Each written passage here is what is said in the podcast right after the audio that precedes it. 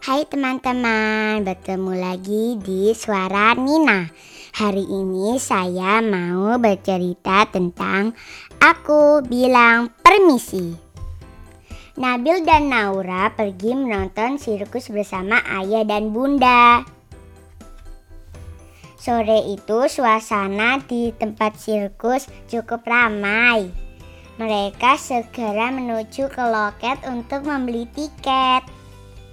Permisi, ujar ayah dan bunda. Permisi, ujar Nabil dan Naura. Sesampainya di depan loket, ayah membeli tiket. Ayo kita masuk, kata Nabil dan Naura bersamaan. Mereka masuk dan mencari tempat duduk. Permisi. Tak lama kemudian pertunjukan dimulai.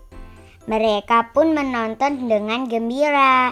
Selesai. Terima kasih sudah mendengarkan suara Nina.